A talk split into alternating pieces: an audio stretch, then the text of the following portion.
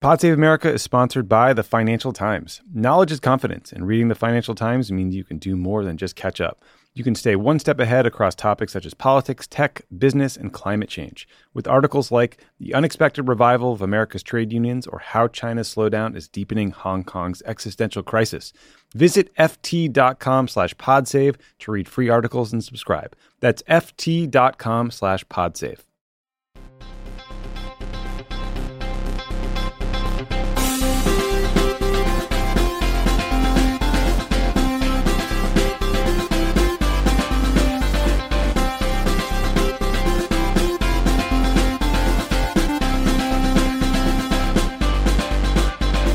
Welcome to Pod Save America. This is Tommy Vietor. Uh, thanks for tuning in to another one of our Pod Save America candidate series.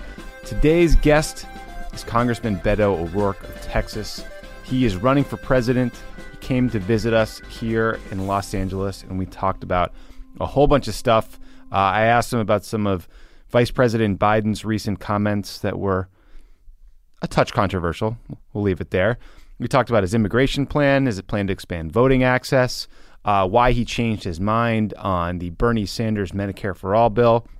And we talked through a whole bunch of foreign policy. We talked about Iran. We talked about uh, funding for Latin America and what he'd do about Venezuela. We also talked about some, you know, random stuff. We talked about people getting radicalized online and what we can do about it. And he gave his pitch for why Artemis should be the next first dog. So Thank you for tuning in. It was great to have Congressman O'Rourke in studio. As always, I'm going to take a moment to plug Pod Save the World. If you are not subscribed, I need you to hit pause, subscribe to Pod Save the World, then restart the show because we're doing good stuff. Okay, here's Congressman Beto O'Rourke.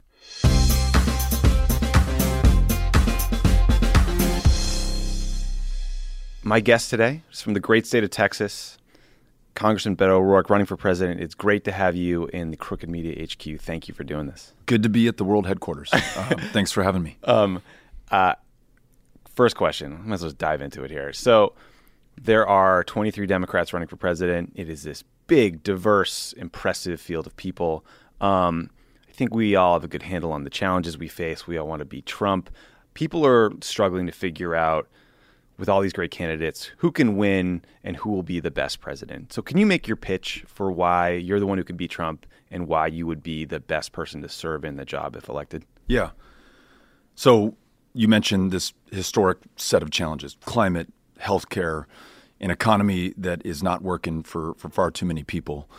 And you mentioned Trump as well.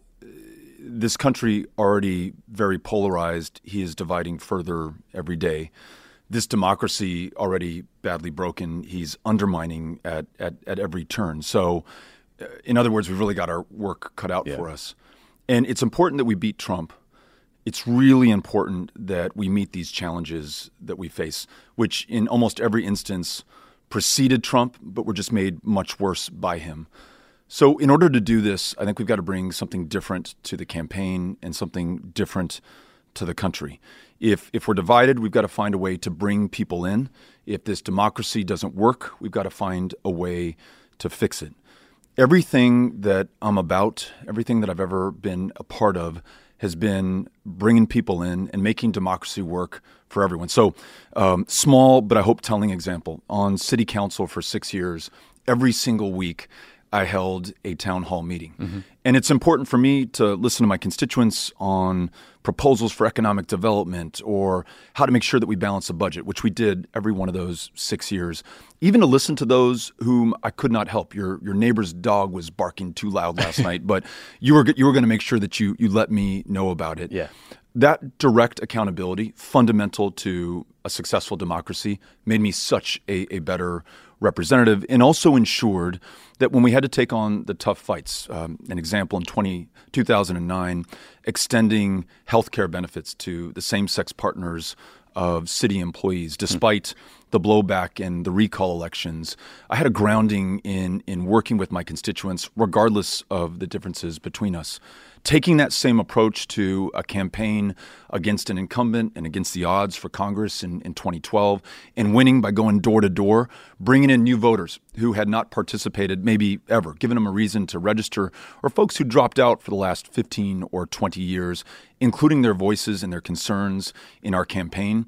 We won that race and used that same um, level of accountability to deliver on expanding veterans' health care, for example, or protecting public lands, all of which uh, happened while I was in the minority. So finding Republicans and Democrats alike with whom I could work, getting that signed into law by Barack Obama, getting that signed into law by the one person with whom I agree on almost nothing, Donald J. Trump, but proving that we will work with anyone, anytime, anywhere to advance this country's agenda.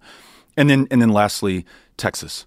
So, so here's a state that had ranked 50th in voter turnout, mm-hmm. not by accident, 100% on purpose, by design, drawn that way through through racial gerrymandering to diminish the power of your vote or your voice, depending on the color of your skin. We went to every single one of the 254 counties of Texas without a single dime from a single political action committee, showed up with the courage of our convictions, uh, a bold, progressive agenda, but also showed up to listen and to learn and to include people and their stories in the campaign that we were running. And at the end of the day, though we did not defeat Ted Cruz, uh, we won more votes than any Democrat has ever won in the history of the state. We won independents for the first time in decades and brought along nearly half a million Republicans who voted for Greg Abbott, very conservative Tea Party Republican, for governor and voted for me on the same ballot not despite, but because of the progressive campaign that we ran in what is thought to be one of the reddest states in the country. And we transformed our democracy, no longer 50th in voter turnout. Those 38 electoral college votes now unlocked, forever changing the political landscape in America. And that movement led by young people who turned out 500% greater than the last midterm election in early voting. So, in other words, if you do not count anybody out or down, if you don't take anyone for granted, if you include everyone in a bold, progressive agenda, you can lead a grassroots movement. That's what it's going to take to defeat Donald Trump. That's what it's going to take to meet the greatest challenges we've ever faced in our administration. So, congratulations, you did it. That speech won. You're elected president. You're sitting in the Oval Office. Um, what you choose to do first matters a lot, right? Because you can burn political capital, administrations get overtaken by events, like whatever. Um, so you can hammer out executive orders all you want, but that first legislative priority really matters. What would President O'Rourke put to Congress first? If I think about the single greatest threat that we face, it's the fact that this climate is changing. And that's produced not as an act of God, not from Mother Nature, but from you and from me and from people in this country and around the world through our emissions, our excesses, and in our inaction in the face of the facts and the science. And the fires that we've seen here in California, preceded by historic droughts in this mm-hmm. state, the floods in Houston, Texas, the floods we're seeing on both sides of Iowa, along the Missouri, along the Mississippi, um, these disasters that are consuming uh, the lives of our fellow Americans, uh, our property, and, and entire communities in some cases, that will pale in comparison to the hell that awaits our kids unless we take action now. And so, responding in, in the boldest, the most confident, the most courageous way, um, distinguishing ourselves by the way that we meet the greatest challenge, we have to lead on that um, because the clock is ticking, and the scientists tell us that there are uh, roughly 10 years left to us to free ourselves from a dependence on fossil fuel, to make sure that every single one of us is doing our part, that we're fortifying those communities, very often lower income and communities of color mm-hmm. that are on the front lines of climate change and pollution, to make sure that we not only survive this, but we lead the world in making sure that we overcome this challenge. Um, so there are a host of threats and challenges that we face, that is the single greatest. Uh, I think it's important that we begin by bringing this entire country together around the solutions to it. Yeah, and it's worth noting if folks want more detail, it's one of the major policy platforms on your website, so they can check that out. Um, I don't want to dwell on um, Trump today, but a couple, just one question. I mean, Vice President Biden basically argues that Trump is an aberration and that Republicans will come to their senses once Trump is gone. Do you agree? And do you believe that um, cordial relations between Vice President Biden and segregationist senators is a good example of civility in politics? Look, the the Republican Party of today, at least those Republican members of Congress, is complicit in what this president is doing. Absolutely tearing apart this country and tearing down our democracy. If you had any doubt about uh, the president's efforts to collude with Russia, then those were completely dispelled. And it became crystal clear to you when he admitted to George Stephanopoulos that he would take the help of a foreign power to defeat his opponent yeah, in November weird. of 2020. And where was the outrage from the Republican Party? I mean, if you had any doubt that he sought to obstruct justice into the investigation of what happened to our democracy in, in 2016, then you know his firing of James Comey or his tweeting to his attorney general to stop the investigation or his calling of Vladimir Putin after the Mueller report is released and describes that as a hoax, giving the guy a green light to invade this democracy again, or Bob Mueller's crystal clear public statement that when the subject of an investigation lies to investigators or seeks to obstruct that investigation, he strikes at the very heart of our government, of, for, and by people. Um, where where is the Republican Party on this? And who cares about? Um, our prospects in the next election, about polling numbers. This is the, the very future and fate of this country and, and our democracy. This is something where country should absolutely um, Trump party uh, or, or, any other consideration, really, mm-hmm. for, for that matter.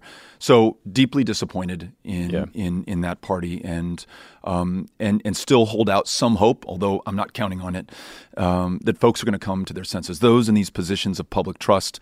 Who future generations are going to be looking back to? They've got to do the right thing, and and and the, the windows closing on the ability to do that. Yeah, um, the uh, the Biden comments about segregation of senators. Do you think that's a good example of civility? No. Um, the the fact that this country is so riven by partisanship, um, being diminished every day by, by a president who will stop at nothing to secure ever more greater powers for himself, might distract us from the fact that for African Americans, in this country. From the inception of this country, this country has not worked for them and, and in fact has been actively keeping them down by law and out of greatness and, and economic success. So, uh, one of the most obvious examples that people point to is the fact that we lock up almost two and a half million of our fellow Americans, um, many there for nonviolent drug crimes, mm-hmm. disproportionately comprised of people of color. But but it's not just that. It's it's the economy where there's ten times the wealth in white America than black America. Healthcare outcomes where you have a maternal mortality crisis in this country that is three times as deadly for women of color. Education in a kindergarten classroom, a four or five year old child is five times as likely to be disciplined or suspended or expelled if she is a child of color. So, for the vice president, uh, to, to somehow say that um, what we're seeing in, in this country today is, is a function of partisanship or a lack of bipartisanship completely ignores the, the legacy of slavery and the active suppression of African Americans and communities of color right now. So we've got to be focused on on the future. And again, it means bringing people in, especially those who've been locked out and estranged from having any ability to participate in the success of this country. That's what I want to do as president. Yeah. Um, you proposed a major plan uh, to make it easier to vote and to restore people's faith in government. I was interested, I was hoping you could walk us through the plan briefly and, and, and talk about why you made that a priority. Yeah. So you asked about you know the, the first policy priority, and I talked about climate mm-hmm. for reasons that I hope are obvious to, yeah. to all of us, uh, maybe not to the to the president and and much of the Republican Party today. But how are you going to do that? There's been scientific consensus on climate for decades. There's been political consensus actually for 30 years on this. Why have we not been able to act? It's because our, our institutions of power, Congress as the most telling example, have been captured and corrupted by special interests. Corporations, especially after 2010's uh, Supreme Court decision on Citizens United, that they are equated to people and money is speech, and they can spend unlimited amounts to not just affect, but I would argue purchase the outcomes of elections and, and legislation Meanwhile, you have people locked out of their democracy. I mentioned the, the racist gerrymandering in Texas, but mm-hmm. Stacey Abrams would be governor uh, right now of Georgia, but for the fact the Secretary of State could successfully and legally purge hundreds of thousands of voters from the rolls in that state, could serve as the referee in the competition where he was a competitor and, and crown himself victor at, at the end of it. Um, so, how do we meet this challenge? Um, we free ourselves from the influence of corporate interests and special interests by removing political action committees from federal elections. Uh, we make sure that we restore faith in our elections by having paper ballots or paper receipts for, for every ballot cast. Mm-hmm. We audit those elections that, that take place.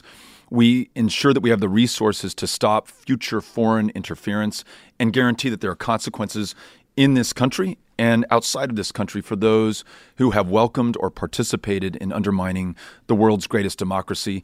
And then we bring people in. Um, we call for 55 million more Americans to be registered over the next four years through automatic and same day voter registration, ensuring those who've been criminally justice involved are not denied their rights to vote once they've paid their debt to society.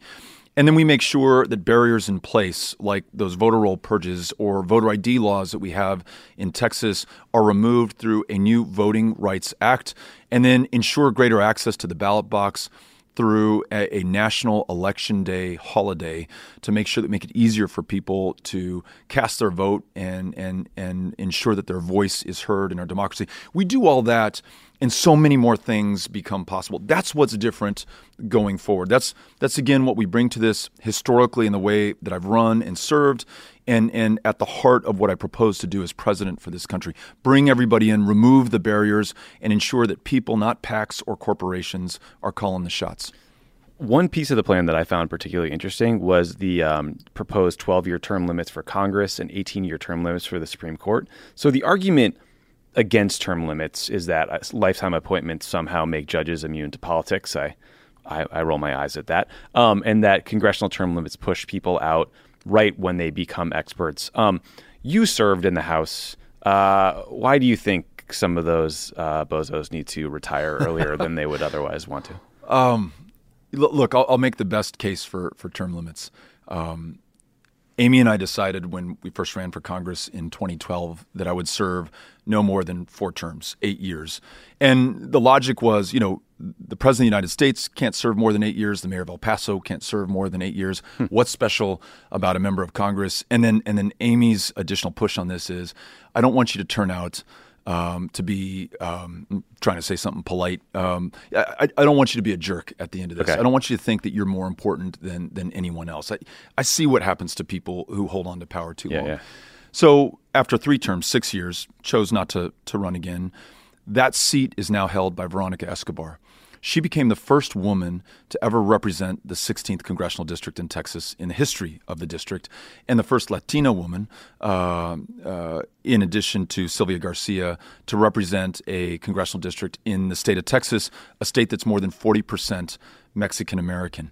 So by getting out of the way, um, you demonstrate a faith in the people that you represent. You say, look, out of more than 700,000 people in this district, certainly there's someone who will do just as good, if not a better job than I've been able to do. And, y además, we're going to add um, something to that institution of power that reflects the diversity and the genius of this country. Folks who, in some ways, have been locked out through the perpetual reelection of members of Congress. And listen, to be intellectually honest, I get the other side of this argument that you, you lose some of that institutional knowledge. Right. You may empower uh, lobbyists or, you know, some people say staff or, or federal employees. I'm, I'm not so concerned yeah, about that. they seem pretty empowered. Yeah, they, they um, th- those are people that I so often relied on to, to be smarter and, and do a better job. But but I, I, think, I think this is about a faith in, in our democracy and a faith in people, and, and that not any one of us is you know inherently any better uh, than, than anyone else, um, and that if you don't refresh and recharge mm-hmm. these institutions, they're not going to reflect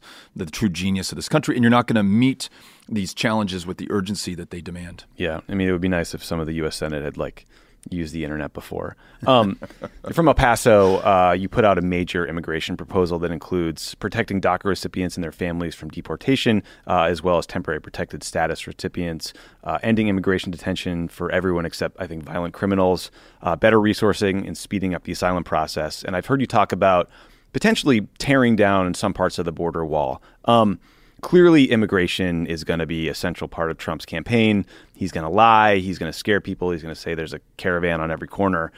But do you worry that what you've put forward could be credibly described as opening the border or could be described as creating more of an incentive uh, for people to come to the U.S. at a time when the system is taxed?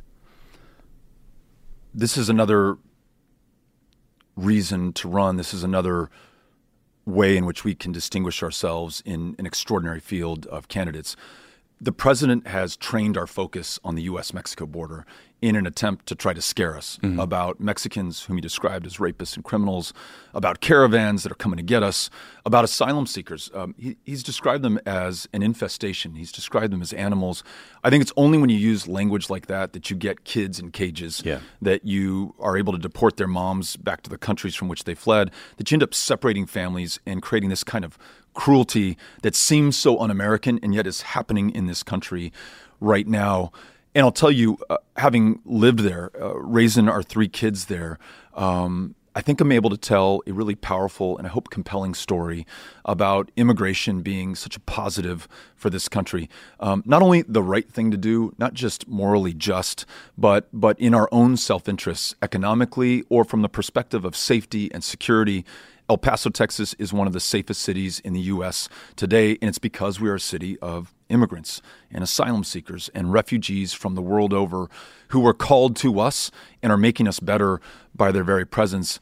And then I'll say this. Um, as a Democrat, I've been really frustrated by our party's response to this issue for my entire life. I've seen us be so apologetic and, and defensive and, and really kind of half hearted and making these bargains that never work out. Um, I'm going to get really tough on immigrants. We're going to deport a, a, bunch of people. We'll break up families.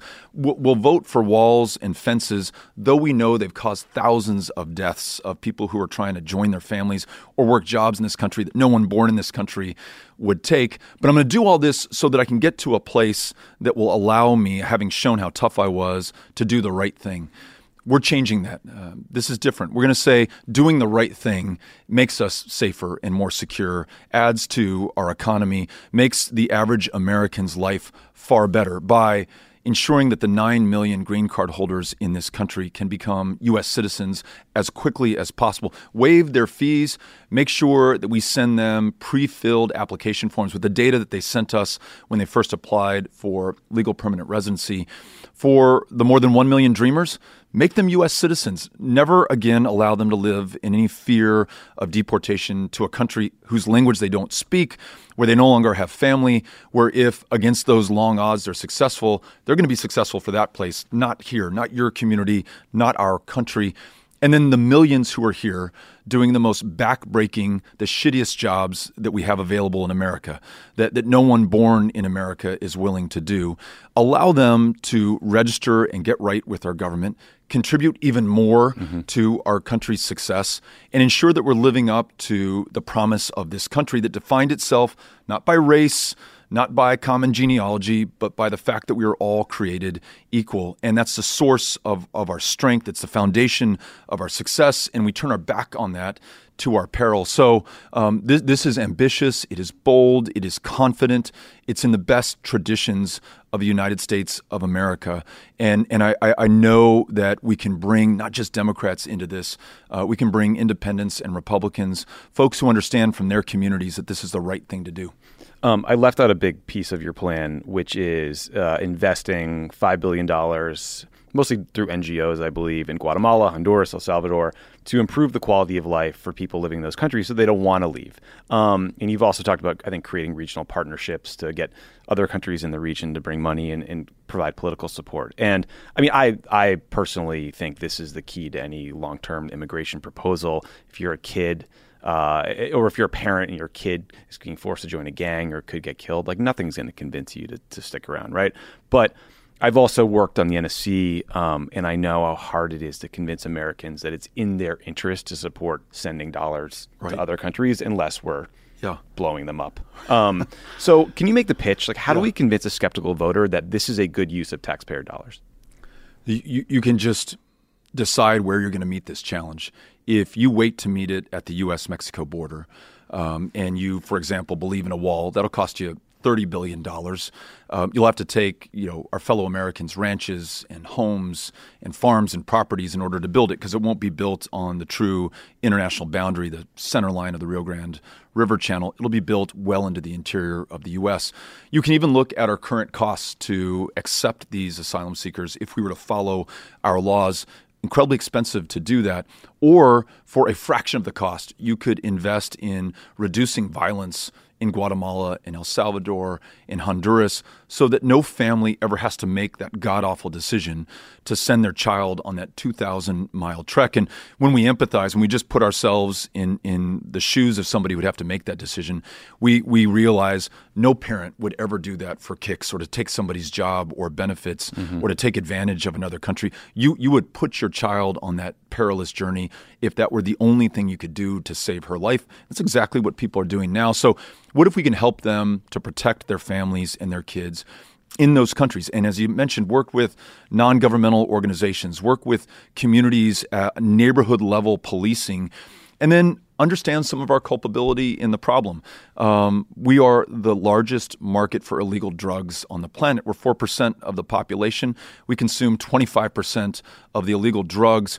That demand and our way of responding to that with the militarization of this drug war in Central America has helped to hollow out some of those civil institutions, compounded by decades of intervention in Central America in their civil wars and civic life and, and eroding institutions for democracy. We also have some responsibility to do this as well. But, but again, if I were just to make the most um, basic self interest argument, it is far cheaper uh, to meet this problem at its source and to meet it at the U.S. Mexico border. And then the larger challenge I think that we, we have to um, address is the need to elevate the Western Hemisphere as a priority in foreign policy. It always is. Uh, you know, uh, forgotten if it was ever remembered at all. And these are the people that we're literally connected to by land, by language, by culture, and increasingly by by family. And it should not have come as a surprise to us that tens of thousands of kids showed up on our front door. But it was because we were so preoccupied on places half a world away, wars that we've been fighting now for, for 18 years and counting. So, um, a great opportunity for our administration to elevate the Western Hemisphere, address these problems at their source. Agreed. Um, so, a quick healthcare question. So, during the Senate campaign, um, you talked about your support for Bernie Sanders' Medicare for All bill that would have essentially eliminated the private insurance market. You now say that's not the fastest way to get to universal care. When did you change your mind on on that bill, and why? Yeah. So, two extraordinary women with whom I had the chance to work as a member of Congress uh, introduced a proposal called Medicare for America. Jan Schakowsky uh, of uh, Illinois and Rosa DeLauro of Connecticut. And essentially, this plan says that if you are uninsured today in America, you can enroll in Medicare.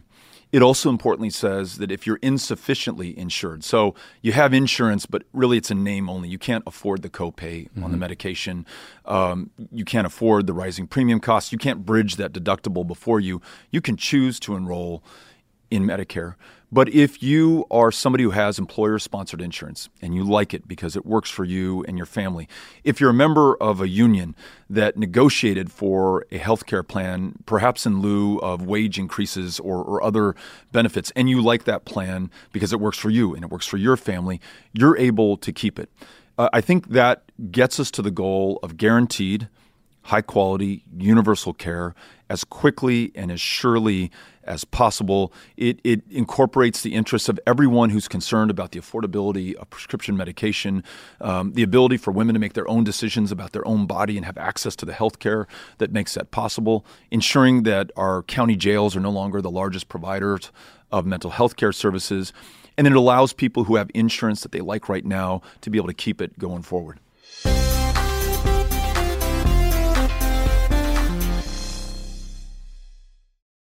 Pod Save America is brought to you by the Homegrown OKC podcast. There is way more to the Oklahoma City bombing than any of us knew. You can learn a ton about it on the podcast Homegrown OKC, hosted by Jeffrey Toobin and based on his book. It unpacks the tragic Oklahoma City bombing and how the event still ripples today and calls for political violence. Just days after the Oklahoma City bombing in 1995, America discovered the perpetrator was a right wing extremist, Timothy McVeigh, whose mindset and values are still very present today, as seen in the January 6th attack on our Capitol. Each episode of the Homegrown OKC podcast follows the story of McVeigh, a decorated Army veteran who became consumed with rage, went underground, and built a bomb that killed 168 people. The Homegrown OKC podcast is about a better understanding of the political environment in our country today. I think this is such an important story that tells you so much about radicalization, the far right in this country, the things that were simmering under the surface long before January 6th, and some of the origins, which dates back to the Oklahoma City bombing. Uh, it's an incredible podcast based on an amazing book. I highly recommend it. To listen to Homegrown OKC, search for Homegrown OKC in your podcast app. That's Homegrown OKC. This show is sponsored by BetterHelp. A lot of us spend our lives wishing we had more time. The question is, time for what? If time was unlimited, how would you use it? The best way to squeeze that special thing into your schedule is to know what's important to you and make it a priority. You know, you know, you know. Have you been able to squeeze that special thing into your schedule, John? Yeah, that's. I think it's thanks to therapy. Therapy can help you find what matters to you, so you can do more of it. Mm-hmm. More time for you. I, uh, you know, because we've been doing what a weekday, Mm-hmm. I actually put that in my therapy spot. You know, I, I replaced therapy with doing an extra podcast. Mm. It was a huge mistake. So, uh, what do you spend time doing at therapy now? Well, now I brought therapy back. I added Okay, therapy good, back to another time because uh, it turns out talking. that's going to make the jokes better. well, it's certainly going to make things better for the team. If you're thinking of starting therapy, give BetterHelp a try. It's entirely online, designed to be convenient, flexible, and suited to your schedule. Just fill out a brief questionnaire to get matched with a licensed therapist and switch therapists anytime for no additional charge. Learn to make time for what makes you happy with BetterHelp. Visit betterhelp.com slash PSA today to get 10% off your first month. That's betterhelp, H-E-L-P dot com slash PSA. Pod Save America is brought to you by Helix Sleep. How long have you had your mattress? For most people, it's probably time for an upgrade, right? Well, Helix has exactly what you need. Everybody is unique and everyone sleeps differently. That's why Helix has several different mattress models to choose from, each designed for specific sleep positions and feel preferences. Take the Helix Sleep Quiz and find your perfect mattress in under two minutes. Helix has models with memory foam layers to provide optimal pressure relief if you sleep on your side, models with a more responsive foam to cradle your body for essential support in stomach and back sleeping positions, plus enhanced cooling features to keep you from overheating at night. And if your spine needs some extra TLC, they've got you. Every Helix mattress has a hybrid design combining individually wrapped steel coils in the base with premium foam layers on top. It's the perfect combination of comfort and support. Uh, I have a Helix mattress in our guest bedroom. Every single person who stays with us says, That bed is so comfortable. Where'd you get it? You know what I say? Where do you say? Helix. I love my Helix mattress. I have a Dawn Luxe. Dawn Luxe. It's very comfortable. So Lux. Helix is offering 20% off all mattress orders and two free pillows for our listeners. Go to helixsleep.com slash crooked and use code HelixPartner20. This is their best offer yet and it won't last long. With Helix, better sleep starts now. Again, that's helixsleep.com slash crooked and use code HelixPartner20. Quick question about sort of your time growing up as a kid. Um, you were kind of messing around on early internet message boards and these like pseudo hacker communities. You were in a punk band. I can imagine a 2019 version of Beto O'Rourke that is in these same communities and gets pulled into 4chan or force fed some like alt right bullshit by the YouTube algorithm, and your life goes in a really different direction. You know, and and I know you have three kids. Um, do you worry about how many young people are finding friendship and community in some of these dark corners of the internet? And do you think the government has a role in preventing radicalization? The answer to your question is yes. Um, I, I want to just clarify that nothing about punk rock will lead you down that road. Okay. um, no, I. But I, I get your point. So, so I'll, I'll go back to where you started. Um, so in in the 1980s, um, awkward um, kid who had a hard time socializing, um, found friendship online. Well, the version of online at the time, which was dialing into somebody's Oh, yeah. computer on a 300 baud modem. Um, Until your mom picks up the phone and you yell at her, you're like, I'm online. or your Yeah. dad gets the, the phone bill. And Oh, like, man. what are you doing? I got hammered for our AOL bill. Yes. times. Well, so- so that- Look, I was with you. I weighed the same as I do now, and I was much shorter, and I was a lot of time in my room. Yeah.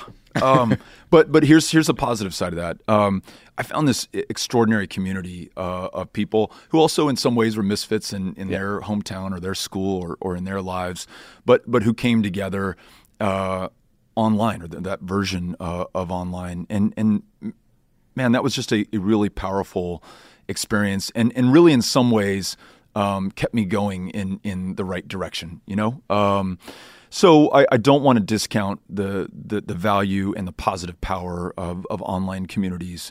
Um, but but I'll acknowledge your point that there's there's a really dark side, as there is in, in every aspect of, of life, right? Um, there, there's a dark side to that a, as well. And when you have people who, who traffic in, in hatred and, and violence and, and incitement uh, based on on race or or religion or the differences that, that should not matter, um, it helps to explain some of the rise in, in public hatred that we see right now. Um, you know, right outside the United States Capitol, I think very recently, um, Charlottesville, Virginia, uh, just a couple of years ago, and a president who then uh, says that Klansmen and Nazis and white supremacists are, are very fine people. He, he's in part responding to a base that has been nurtured in in these online communities, unfettered and undisturbed, especially by the platforms that enable this. And so I- think expecting far more out of Facebook and and Twitter uh, and other digital platforms where, where people congregate um, to combat this kind of hatred and also to acknowledge that that really young people are on there and are receiving an education in in intolerance that's going to manifest itself in violence. You've seen a, rise in hate crimes every single one of the last three years in in this country. I mean, much of that is Donald Trump, but but a lot of it is what is um, allowed to to grow and exist unchallenged and unchecked. So I do see a role for government to to help regulate that. Um, I do see greater responsibility um, in, in through enforcement of these social media platforms to make sure that we're we're protecting people um, and that everyone is able to thrive in this country without fear of, of our differences. Um, I want to turn to a couple foreign policy questions. So, there's been a lot of loose talk about Iran lately, uh, whether to go to war with them. Uh, you're seeing, you know, New York Times columnists, senators, members of the administration.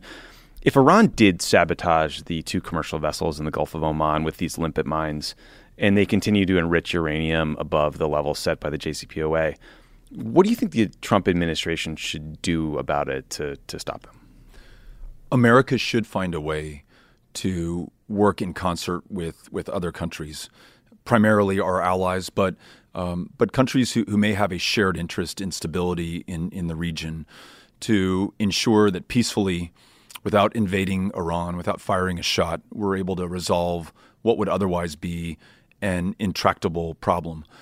In part because we know that the cost and consequence of invasion and military action will be measured in lives lost, our fellow Americans who, who will be sacrificed, lives taken in the name of this country, and an understanding that, that rarely has military intervention produced the results that we're looking for.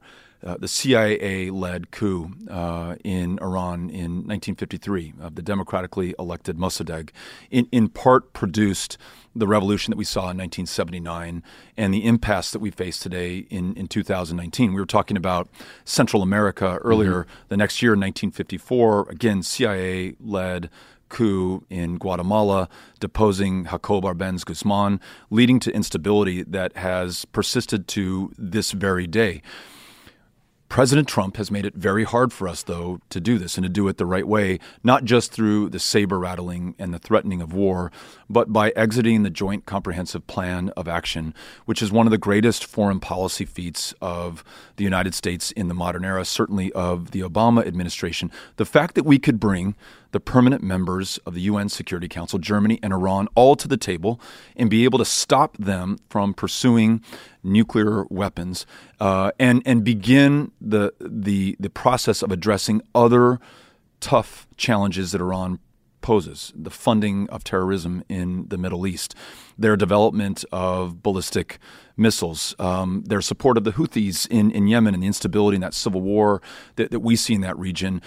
I felt like that was a great start towards addressing those other issues. Now we have no one with whom to meet at the table. Iran's not going to trust us mm-hmm. again. Um, Europeans don't know how to handle uh, a country that breaks its word and its commitments, and that has made us less not more secure, less, not more safe, and, and has really made war uh, a more likely outcome and option as we are seeing play out right now. So, so yes, let's hold Iran accountable. Let's do this through partners and allies and friends. We're much more likely to be successful and achieve our aims.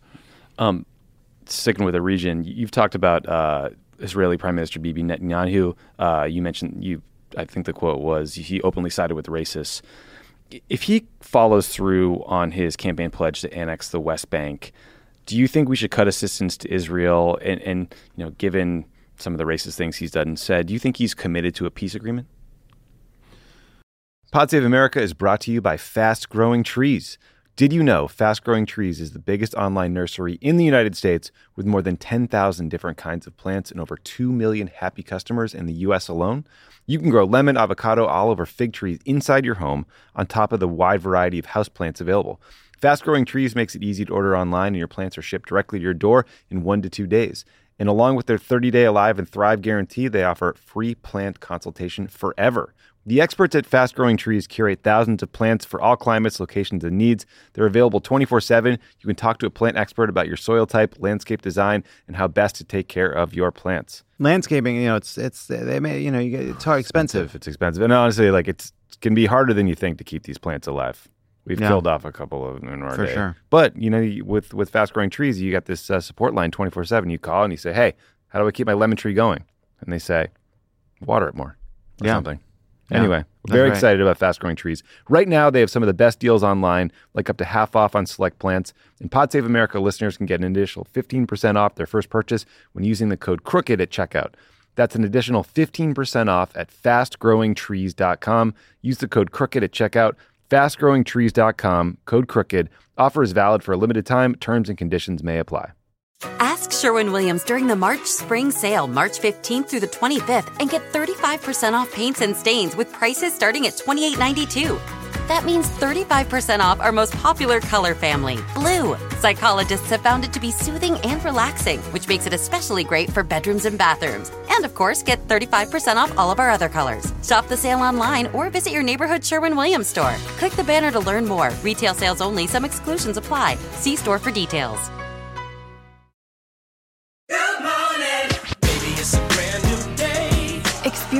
A different tomorrow with Norwegian Cruise Line. Book today and get 50% off your cruise to Alaska, Europe, and beyond. Plus, everyone can enjoy their vacation with free unlimited open bar, free specialty dining, and more. Visit ncl.com, call your travel advisor, or 1 888 NCL Cruise. Offer ends soon. Norwegian Cruise Line. Ships registry the Bahamas and USA. Restrictions apply. The rest of my life gonna start today. It is in our national security interests. It is in the interests of the people of Israel and the Palestinian Authority for there to be a two state solution. Annexing the West Bank would spike any opportunity to achieve that, which would promote greater instability and, and violence in the region. It would make Israel less safe make it less likely that you would ever achieve full human rights and dignity for um, the Palestinians. So it, has got to be uh, our priority, and it would be my goal as president to make sure that we achieve a two state solution, to provide encouragement, to facilitate where we can, to do so with the humility of understanding that we cannot impose this solution. But it's going to be tough because, um, in addition to Prime Minister Netanyahu, and his threat to annex the West Bank, his warning that Arabs are coming to the polls in a previous election, his siding with, with openly racist parties, in the Palestinian Authority with Abbas, you don't have a full partner for peace either. You don't have somebody who can quell the incitement or control the violence or who can demonstrate a willingness to make the necessary concessions to get to that desired goal.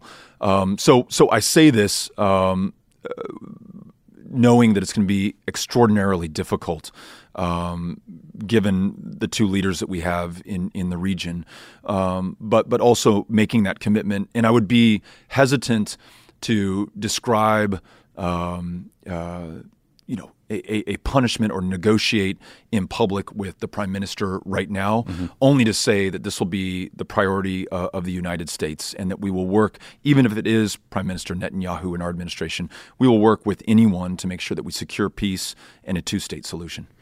Um, there was a, a pretty depressing coda to the Arab Spring protests in Egypt this week when Mohamed Morsi, who was Egypt's first mm. democratically elected president, died in prison of what appears to be neglect. Um, but at the same time, we're seeing these mass protest movements in Algeria, Sudan, Hong Kong. It does feel like there's sort of an Arab Spring 2.0 going on, or maybe it never ended. Mm. What did you take away from watching that first round of protest movements that started in 2001? And how do you think the U.S. should respond to or support efforts to beat back authoritarianism? Yeah, this is such a good question, and and it's obviously a tough one for us to answer, and has been for decades. We mentioned Guatemala in 1954, mm-hmm. Iran in 1953. We, we, have always, or not always, um, well, maybe always, struggled with short term security interests. Um, you know, fighting communism or fighting international terrorism today, and and compromising our values for democracy and independence and and freedom uh, in in order to achieve those those short term security gains. And here we are faced with that again. Only in this case, it doesn't seem like there's a struggle on the part of the administration. They, have openly sided with dictators and autocrats. Mm-hmm. Um, you know, Prince Mohammed bin Salman in, in Saudi Arabia uh, was able to kill a, an American journalist or journalist based in America, Khashoggi, with absolute impunity with President Trump, uh, you know, maybe this kind of stuff was said behind doors in the past, openly saying, "Yeah, but this guy buys billions of dollars in weapon systems from United States defense contractors, so I'm willing to turn a blind eye to that." And the fact that he's bombing Yemen into the last century and precipitating the greatest humanitarian crisis, perhaps that we've seen since World War II, and that we are effectively a co-combatant. It is Duterte in the Philippines. It's Al Sisi uh, in in Egypt, where where Morsi was just uh, just died in, in court. Uh, it's Erdogan in Turkey. And then to our allies and to the great democracies, we, we turn the back uh, or give the middle finger. Um, that, that is going to make us, and already is making us, demonstrably less safe. If we're going to be able to, to end these wars that we're in, if we're going to be able to confront climate change, if we're going to be able to stop nuclear proliferation, we're going to need partners and allies. And if we're going to answer the big open question that the world has right now, is the future authoritarian or is the future democratic? We're going to have to lead by example around the world and then here at home. Again, why democracy is central to this campaign and to the administration that, that I hope to lead. So, uh, as tough as it is in, in the short term, um, I think it's important that America side with democracy. Um, in in Egypt, uh, it seems as though we we were willing to forsake somebody democratically elected, politically uh, and maybe diplomatically inconvenient, uh, in favor of somebody who has been incredibly brutal in his repression and has effectively closed down even the, the nominal democracy that existed before him. Um, th- that can't be who we are and who we support mm-hmm. and, and what we do going forward. And in my administration, we, we will absolutely change course in favor of democracy. Yeah, I mean, you talked about the, the Western Hemisphere as often forgotten. I mean, the, the, the one place in the Western Hemisphere that hasn't been forgotten by this administration has been Venezuela. Hmm. And, you know, they've done this ham handed – sort of coup light regime change effort where they were supporting, you know, legitimate, brave opposition leaders like Juan Guaido, mm. Leopoldo Lopez, and their efforts to uh, to take power. But you know, meanwhile, we have I think four million refugees have already flown out of Venezuela. So, I mean, I, am curious uh, what you make of the administration's um, efforts to deal with Venezuela diplomatically and how you might approach that. Yeah you know, I'm, I'm concerned in much the same way about the administration's threat to invade or, or bomb Iran. Its threat to to bomb North Korea. Its threat to invade Venezuela. A threat that, yeah. that this president made, and and uh, perhaps unwittingly um, diminishing Guaido's stature, you know, with the memory of Pinochet, with the with the memory of Arbenz Guzman, with the memory of active American involvement in civil wars and overthrowing legitimately elected uh, democratic leaders. It, in some ways, we, we complicated Guaido's path to to effectively represent the. Um, you know, the resistance to Maduro and the ability to stabilize a country that is absolutely out of control. Once um, the, the, richest country in, in Latin America, people are starving. They're going out, going without medications. I think Colombia alone has absorbed 1.5 million yeah. refugees. Um, this is one of the greatest, if not the greatest, humanitarian disasters in in the Western Hemisphere. So. Uh, enough of, of the saber rattling, focus on resolving the humanitarian um, urgency uh, that we have in, in, mm-hmm. in, people dying or potentially dying. And then work collaboratively with the other stakeholders in, in the region, with Colombia, with Mexico, um, with our, our, partners in Latin America to provide stability, a transition uh, of power, and then a democratically elected government. Uh, two final, much less serious or important questions. First, do you think that the way the DNC is structured and handled the debates has made sense or worked? Is this a good way to run a railroad? I don't know that it made it makes sense. I, I don't know. You, have got this really good problem where you have 23 or 24 uh, people, all of whom bring extraordinary expertise and, and biography and skills to this campaign and to what they want to provide for this country uh, as as president. And that's a great sign for our party. I think it's a great sign for this country and, and our democracy. How, how do you facilitate the conversation necessary for people to make an informed mm-hmm. decision when it comes time to caucus or, or to vote in, in the primary? So, um, for example, this, this 10 and 10 over two nights in, in Florida, maybe that was the best way to right. do it. Uh, the threshold of I don't know what it was, sixty-five thousand unique donations and a certain polling level. Maybe that's the right way to do it.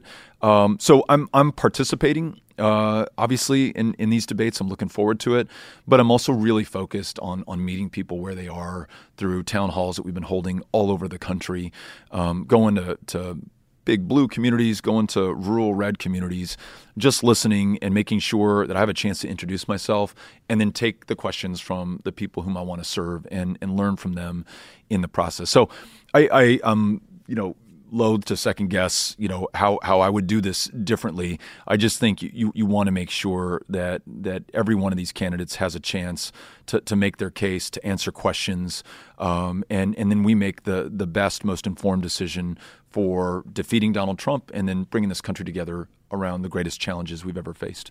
Uh, last question. Um, as you know, because you gave Leo a treat coming in, we are a very pro dog podcast. So Elizabeth Warren's golden retriever Bailey has been getting a lot of press, has a big social media presence, uh, and is reportedly a very good boy. Can you make the case for why Artemis oh, wow. should be chasing tennis balls on the South Lawn instead? Yeah.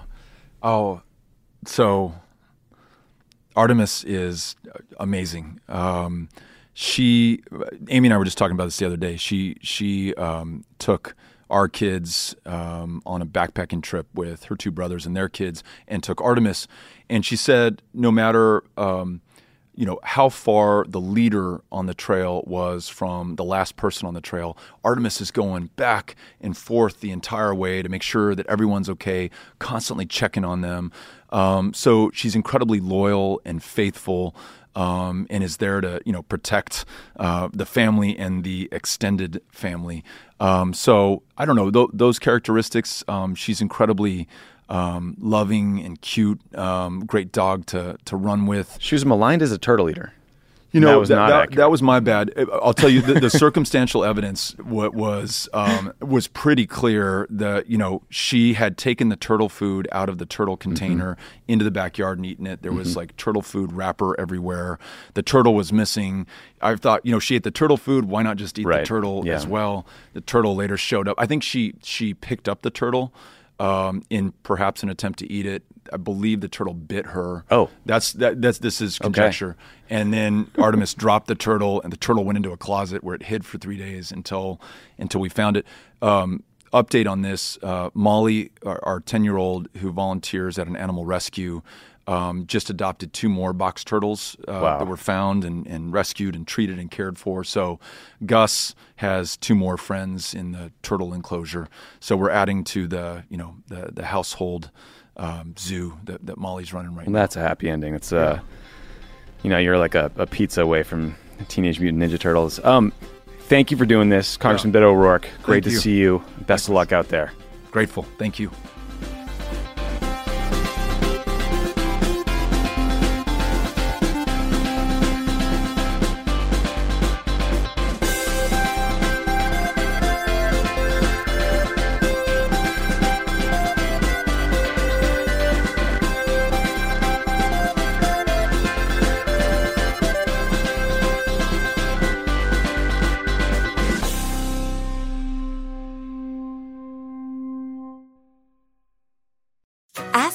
Williams during the March Spring Sale, March 15th through the 25th, and get 35% off paints and stains with prices starting at $28.92.